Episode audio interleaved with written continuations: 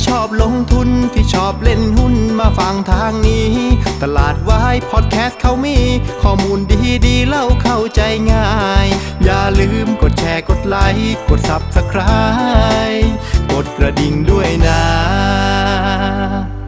คุณกำลังฟังตลาดวายพอดแคสต์ปีที่ 3 ประจำวันอาทิตย์ที่ 20 กุมภาพันธ์ 2565 รายการที่ทำให้คุณเข้าใจตลาดเข้าใจหุ้น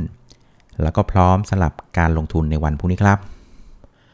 สวัสดีนะครับ วันนี้คุณอยู่กับน้าแดงจรูนพันธ์วัฒนาวงศ์เหมือนเดิมครับ ครับก็กลับมาเจอกันอีกครั้งนะครับสำหรับรายการตลาดวายพอดแคสต์นะครับ แล้วก็เหมือนเดิมทุกๆ ครั้งนะครับสำหรับเวอร์ชัน weekend นะครับ เราจะเจอกัน 1 วันก่อนวัน trade ในสัปดาห์ถัดไปนะฮะ ซึ่งถ้าเกิดว่าเป็นหยุดปกติใช่ไหมครับเสาร์อาทิตย์ เราก็จะเจอกันช่วงวันอาทิตย์นะช่วงสักบ่ายๆค่ำๆเย็นๆนะครับ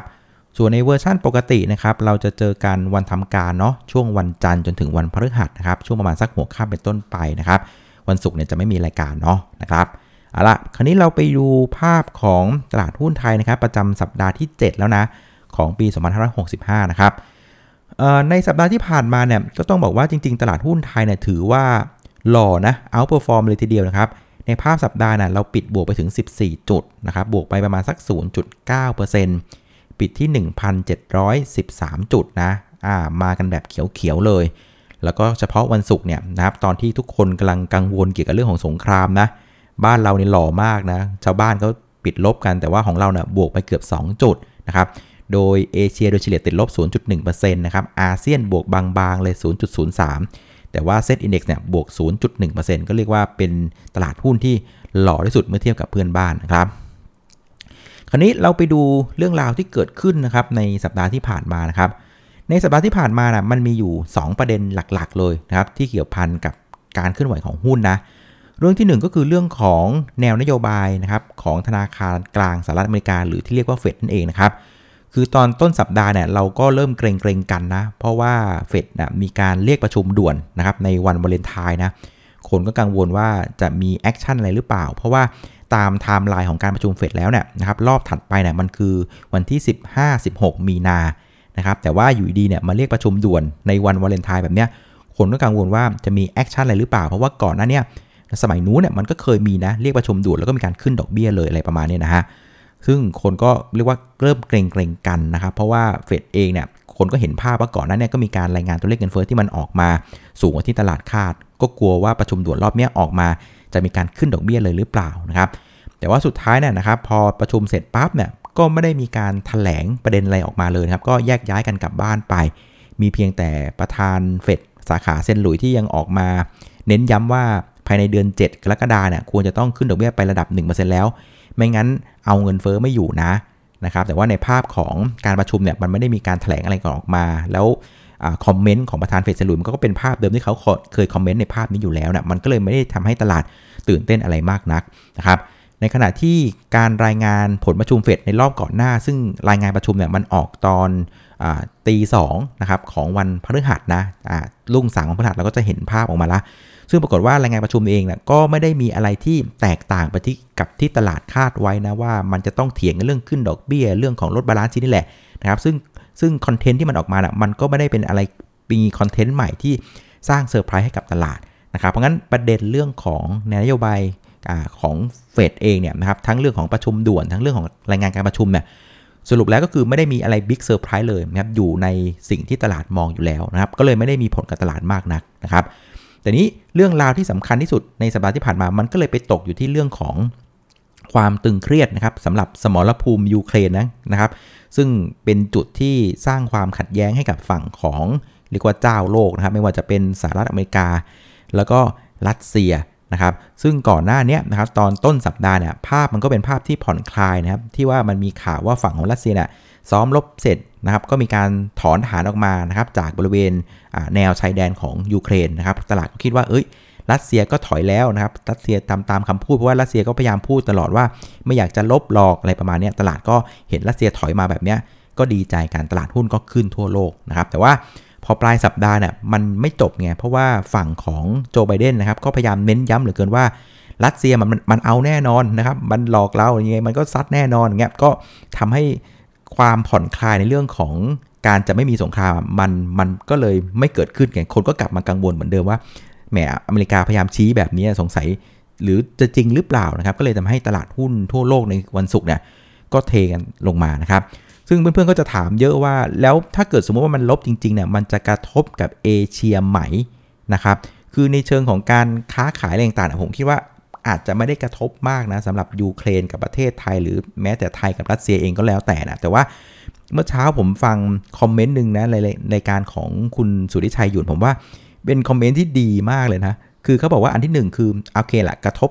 ถ้าตีกันปุ๊บอะสิ่งที่มันจะเกิดอย่างแรกก็คือเรื่องของน้ำมันนะครับ เพราะว่ามันก็เป็นพื้นที่ในการแบบผลิตน้ำมันใช่ไหมรัสเซียอะไรแบบนี้ก็ก็อันนี้จะทำให้น้ำมันมันขึ้นได้ แต่อันหนึ่งที่น่าสนใจคือบอกว่า คือเขาบอกว่าถ้าเกิดว่ารัสเซียน่ะนะครับไปลุกลานแล้วเอายูเครนกลับมาได้แบบเนี้ยมันก็จะเป็นภาพว่าเฮ้ยอย่างเงี้ยจีนก็ทำได้สิ เพราะว่าเขาบอกว่าเรื่องของยูเครนกับจริง ๆ เรื่องของอ ไต้หวันเนี่ยมันคือเรื่องคล้ายๆกันนะ คือรัสเซียเองอะก็มองว่ายูเครนเป็นของของเขา จีนเองก็มองว่าไต้หวันเป็นของเขานะครับ มันก็เลยเกิดภาพว่าถ้าเกิดว่ารัสเซียเอาจริงนะ คือบุกยูเครนแล้วเอากลับมาแบบเนี้ยเขาก็มองว่าเฮ้ยอย่างเงี้ยจีนก็ทำได้สิ อันนี้มันจะกลายเป็นเรื่องที่วุ่นวายนะ เพราะฉะนั้นเหมือนกับว่าในภาพใหญ่เนี่ยอ่ามันเรื่องแบบเนี้ยมันไม่ควรจะเกิด เพราะถ้าเกิดว่ามันเกิดอะมันจะลามปามให้มันเกิด เทนชันหรือความเครียดในฝั่งของเอเชียได้เช่นกัน ถ้าเกิดว่าจีนจะทำตามแบบรัสเซียออกมาแต่เอาเข้าจริงหรอกมันก็ไม่มีใครรู้ว่าว่าจีนเขาจะทำแบบนั้นหรือเปล่า แต่ว่ารัสเซียน่ะมีแนวโน้มว่าอาจจะคิกออฟทำในเรื่องนี้ก็ได้เช่นกันอ่าเป็นคอมเมนต์หนึ่งที่ผมว่าเออน่าติดตามดูเหมือนกันนะว่าแต่ว่าในขณะที่พวกเราเองเราไทยนี่รักสงบใช่ไหมเราก็ไม่อยากให้ใครเตะหรอกนะครับ ก็เรียกว่าต่างคนต่างอยู่ช่วยกันทำมาหากินดีกว่านะอ่าแต่ว่าถ้าเราไปดูเรื่องของการเคลื่อนไหวของราคาหุ้นนะครับ ผมว่าอันเนี้ยมันเป็นการตอบคำถามนี้ได้ดีพอสมควร เพราะว่าพอไปดูในภาพของสัปดาห์น่ะสิ่งที่เราจะเห็นคือว่าคนที่เป็นต้นเรื่องในการทะเลาะกันอะอย่างฝั่งของอชาติตะวันตกอย่างอเมริกาเนี่ยตลาดหุ้นเขาเรียกว่าลงกันลึกนะนะครับตัวของดาวโจนส์ลบไป 1.5%ตัวของ NASDAQ ลบไป 1.7 เฉลี่ยก็มาสัก 1.5 กว่าๆนะครับลบลึกที่สุดนะครับส่วนคนที่มีความเกี่ยวข้องน้อยๆเนี่ยมันก็จะลบน้อยกว่า อย่างฝั่งของเอเชียเหนือเนี่ยนะครับโดยเฉลี่ยเนี่ยติดลบ 1%นะครับอเมริกาลบ 1.5 นะ เอเชียเหนือลบ 1%ในการขณะที่ฝั่งของอาเซียนน่ยยิ่งออกไกลออกมานะยิ่งไม่ค่อยเกี่ยวกับเขานะสิ่งที่เห็นคือในภาพรวมปิดบวก 1%ด้วยซ้ำไปโดยเฉลี่ยอ่าเพราะงั้นผมคิดว่าราคาหุ้นเองนะมันก็เป็นตัวอธิบายผลกระทบจากเรื่องของสงครามได้ค่อนข้างดีว่า ฝั่งของอาเซียนเองเนี่ยก็คงเป็นกลุ่มประเทศที่ได้รับผลกระทบค่อนข้างน้อยนะครับเกี่ยวกับเรื่องของความตึงเครียดในรอบนี้นะครับเพราะฉะนั้นอาจจะบอกได้ว่า ถ้ามันมีปัญหาอะไรกันก็แล้วแต่เนี่ยนะครับ ฝั่งของเอเชียอาเซียนเนี่ยนะครับก็เป็นจุดที่น่าสนใจนะ ในการเรียกว่าหาหุ้นดีๆหุ้นอะไรที่คุณเล็งไว้เนี่ยนะครับมันปรับตัวลงมาเพราะความกังวลเรื่องของสงครามอาจจะเป็นจุดน่าสนใจในการทยอยสะสมก็ได้เช่นกันนะครับ ซึ่งถ้าเกิดจะถามว่าเรื่องนี้เนี่ยนะครับไอ้เรื่องสงครามเนี่ยมันจะจบหรืออะไรยังไงนะผมคิดว่าวิธีหนึ่งที่เราอาจจะใช้ดูได้นะคือให้ดูว่าคนอเมริกันเขาคิดยังไง นะครับเพราะว่าเราก็ต้องไม่ลืมว่าคุณโจไบเดนเองนะเขาจะ action อะไรนะผลลัพธ์อันนึงที่เขาต้องการคือเรื่องของอเสียงนะครับว่าจะได้รับความนิยมเพิ่มขึ้นหรือเปล่านะครับคือถ้าเกิดว่าทำแล้วได้รับความนิยมน้อยลงนะผมคิดว่าเขาก็คงไม่ทำนึกออกไหมซึ่งตัวเนี้ยนะครับมันยังภาพมันยังไม่ออกมาชัดเจนว่าคนอเมริกันจะจะคิดยังไงกับเรื่องนี้นะครับคือถ้าเกิดว่าโจไบเดนทำแล้วจะได้คะแนนเสียงเพิ่มขึ้นอะมันก็ต้องเป็นลักษณะว่าทำแล้วน่ะมันเป็นการปกป้องผลประโยชน์ของคนอเมริกัน คือถ้าทำแบบเนี้ยคนอเมริกันได้ประโยชน์ ปกป้องทรัพย์สินของอเมริกันได้นะอันเนี้ยน่าจะได้คะแนนนะครับแต่ว่าถ้าเกิดว่าไปทำในลักษณะว่าทำเพื่อแสดงออกว่าอเมริกาไม่ได้เป็นลูกไก่นะฉันเข้มแข็งนะ ผมว่าถ้าเป็นแบบเนี้ยมันจะเป็นเสียงสะท้อนว่า แล้วไปยุ่งกับเขาทำไมทำมาหากินดีกว่า เราเพิ่งฟื้นจากโควิดไป เรามาแก้ปัญหาเศรษฐกิจในประเทศก่อนดีกว่าไหมอะไรเงี้ยคือถ้าภาพมันเป็นแบบเนี้ยผมว่าโจไบเดนเขาจะเสียคะแนนไงอ่านึกออกไหมเพราะงั้นตอนเนี้ยผมว่าเราจะดูว่าเรื่องนี้มันจบยังไงนะ ให้พยายาม ลองไปดูตามเรื่องของโพที่อเมริกาว่าเขาคิดยังไงกับเรื่องนี้นะอ่าถ้าเกิดว่าโพออกมาว่าโอ้โหสับสนโจไบเดนมากๆแบบเนี้ยแปลว่าอาจจะเดินหน้าต่อนะอาจจะลุยกัน แต่ว่าถ้าเกิดว่าคะแนนออกมาทรงๆเดิมหรือน้อยกว่าเดิมเนี่ยผมว่าเผลอๆโจไบเดนอาจจะถอยก็ได้เช่นกันนะอะเราลองติดตามประเด็นนี้แล้วกันนะครับ อันนี้เรากลับมาที่เรื่องหุ้นกันดีกว่านะครับคราวนี้การเคลื่อนไหวของตัวของเซตอินดี x นะครับผมว่ามันก็มีจุดที่น่าสนใจอยู่ 2 เรื่องนะครับ เรื่องที่ 1 คือในสัปดาห์ที่ผ่านมา คือนอกจากมันจะเคลื่อนไหวค่อนข้างดีเมื่อเทียบกับเอเชียแล้วนะครับรวมถึงโลกด้วยเนะในการเคลื่อนไหวของแท่งเทียนถือว่าดี เพราะว่ามันเป็นการ break high ของรอบเป็น 2 สัปดาห์ติดกันนะอ่าซึ่งรอบนี้นะครับตัว high ของสัปดาห์ที่ที่แล้วเนี่ยมันคือ 1708นะครับสัปดาห์นี้ก็สามารถเบรก 1708 ได้ต่อ ก็ถือว่าเป็นภาพที่ดีนะเบรกไฮติดกัน 2 สัปดาห์ แต่ว่าอันที่ 2 ที่เห็นก็คือว่าอย่างที่เตือนในช่วงของวันพฤหัสใช่ไหมว่า ลักษณะของแท่งเทียนเนี่ยมันมันมีความขัดแย้งกันในตัวของมันนะครับ มันเป็นภาพของการเปิดกระโดดนะครับ ก็คือคนแบบกลัวตกรถ แต่ระหว่างวันอะมันก็เป็นภาพที่คนเทขายกันลงมา สุดท้ายเนี่ยมันก็เลยเป็นภาพของ inverted hammer นะเป็น hammer กลับหัวนะครับ มันก็เลยเป็นภาพที่ดูแล้วมันแบบขัดแย้งขัดแย้งกันกันพอสมควรนะครับ แต่อย่างน้อยนะผมว่ามันก็เป็นตัวเตือนให้กับพวกเราได้ว่า เอ้ย ภาพลักษณะแท่งเทียนแบบนี้มันก็ไม่ใช่แปลว่าเซตจะเดินหน้าขึ้นได้ง่าย ๆ นะ มันจะมีอะไรที่ คนอาจจะมีมองว่ามันแพงไป เริ่มมีแรงขายขึ้นมา ก็อย่างนั้นมันก็ช่วยเตือนเราให้ให้ระมัดระวังได้นะครับคราวนี้มาดู fund flow กันนะครับ ฝั่งของนักลงทุนต่างชาตินะครับ เมื่อวันศุกร์เนี่ยก็เป็นการพลิกขายวันแรกนะในรอบ 10 วันทำการหลังจาก 9 วันก่อนเนี่ยฝรั่งซื้อไป 56,482 นะอ่าวันศุกร์ขายเป็นวันแรกขายไป 1,777 ล้านบาท ส่วนนักทุนสถาบันนะครับ แกก็ยังคงเดินหน้าขายต่อนะครับ ก็ขาย 10 วันแล้วนะครับ วันศุกร์เนี่ยขายไป 1,282 ล้านบาทนะครับ ซึ่งมันมีข้อสังเกตที่น่าสนใจนะ คือตอนเช้าวันศุกร์เนี่ยนะครับมันมีประเด็นเรื่องยูเครนใช่ไหมที่มันแบบตึงเครียดกันขึ้นมานะครับ แต่ถ้าคิดดีๆนะคือถ้าวันศุกร์มันตึงเครียดกันแบบนี้เนี่ยถ้าส่วนใหญ่ถ้าเป็นกองทุนไทยนะเราก็ต้องเดาว่าแม่กองทุนไทยมันเทแน่นอนนะครับ แต่ปรากฏว่าสิ่งที่เราเห็นกองทุนคือเขาก็เทขายจริง ๆ นะ แต่ว่าเทขายไม่มากไง ขายไปเพียงแค่ 1,282เนี่ย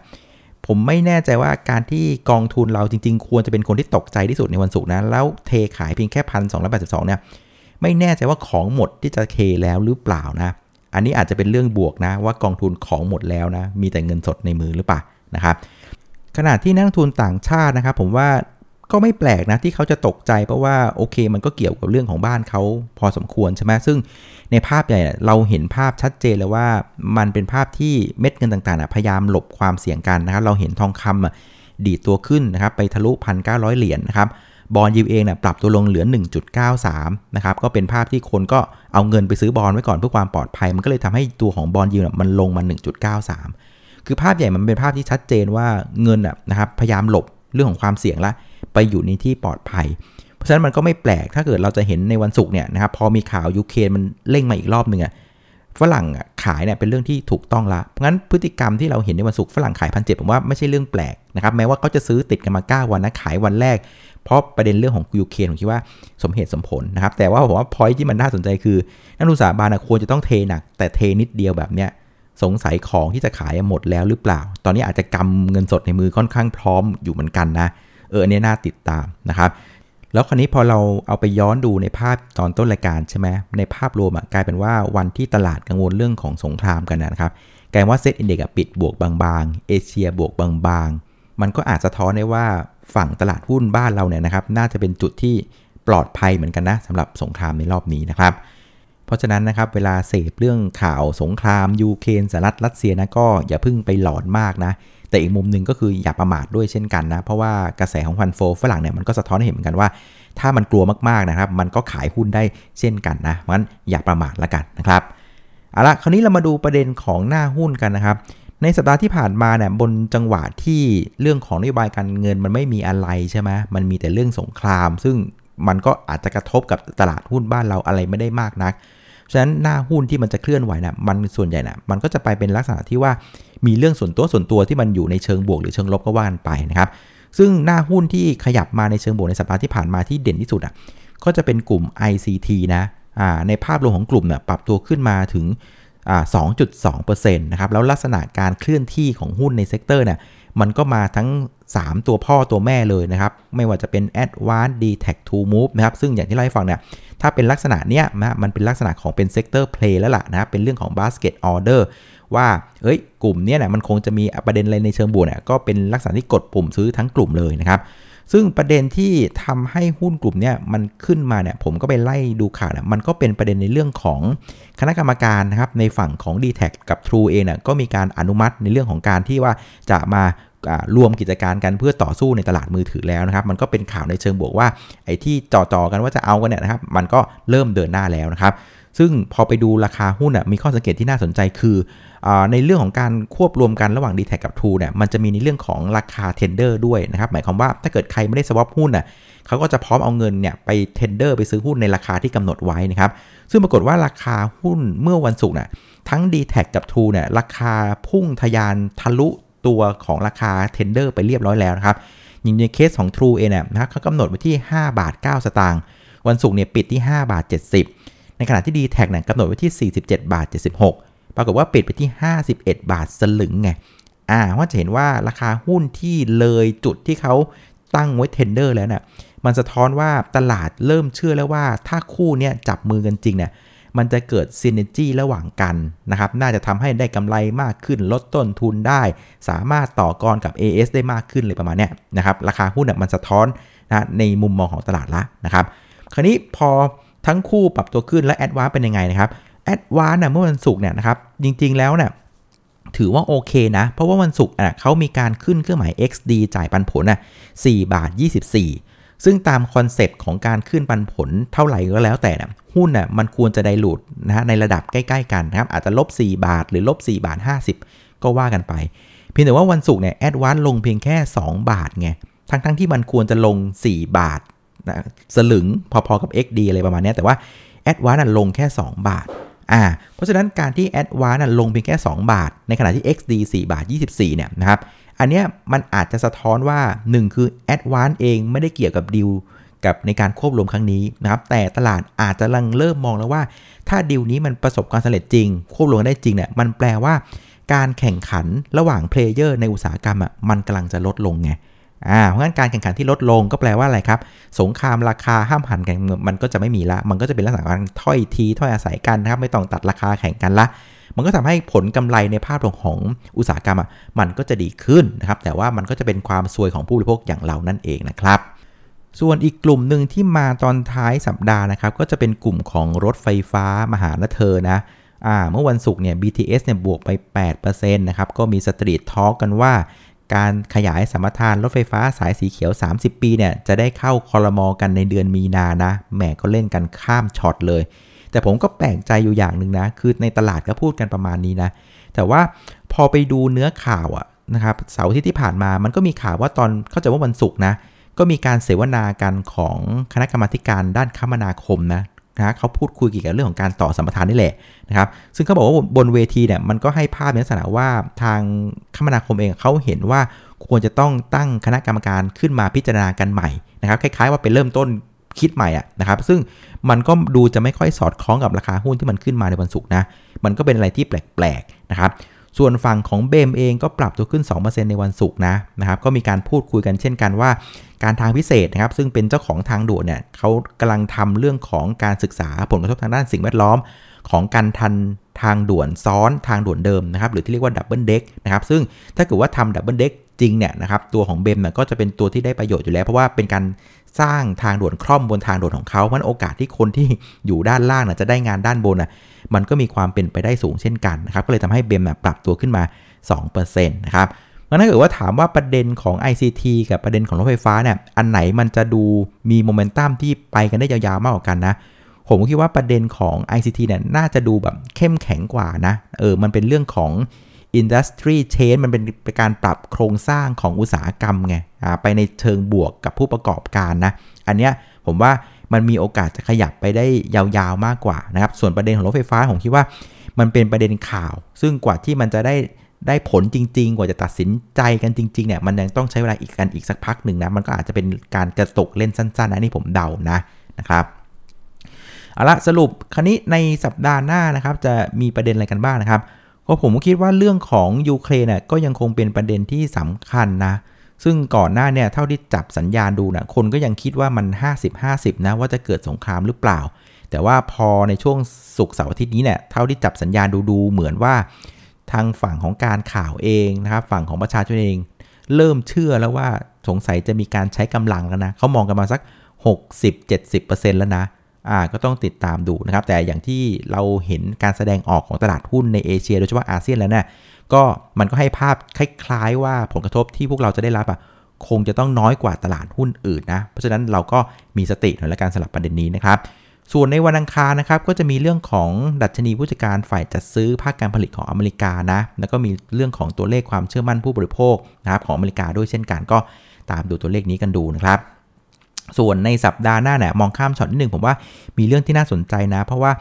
ในวันที่ 28 กุมภานะครับเขาบอกว่าสายการบินซาอุ Airlines เนี่ยนะครับจะกลับมาบินนะเส้นทางกรุงเทพซาอุแล้วนะอ่าหลังจากนายกเนี่ยบินไปเรียกว่าฟื้นความสัมพันธ์กับซาอุเมื่อ 25 มกรานะอ่าพอฟื้นเสร็จปุ๊บเนี่ยครับ 28 กุมภาเนี่ยซาอุ Airlines จะบินตรงมาเมืองไทยละ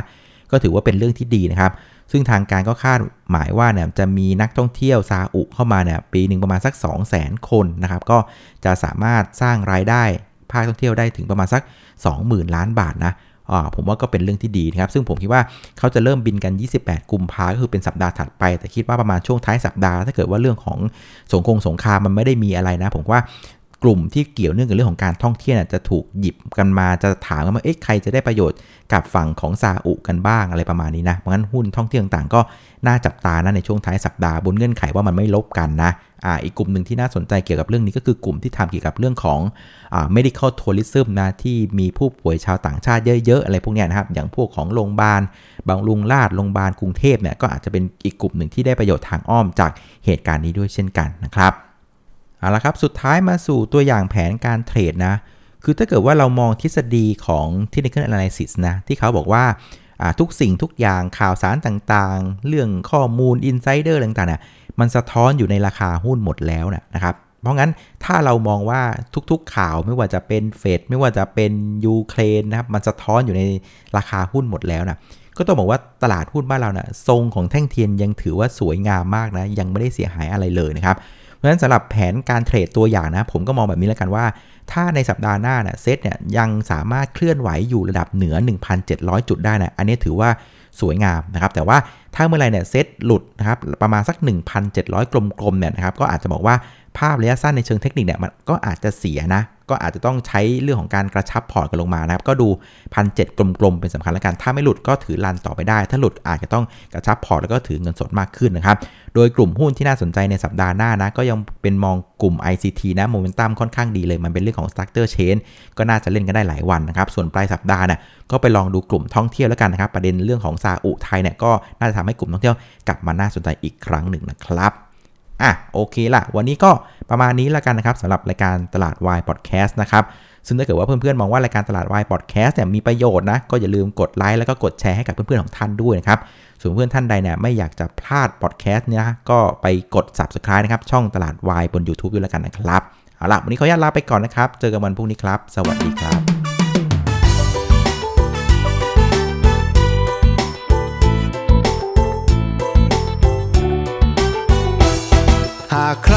ชอบลงทุนที่ชอบเล่นหุ้นมาฟังทางนี้ ตลาดวายพอดแคสต์เขามี ข้อมูลดีดีเล่าเข้าใจง่าย อย่าลืมกดแชร์กดไลค์กด Subscribe กดกระดิ่งด้วยนะ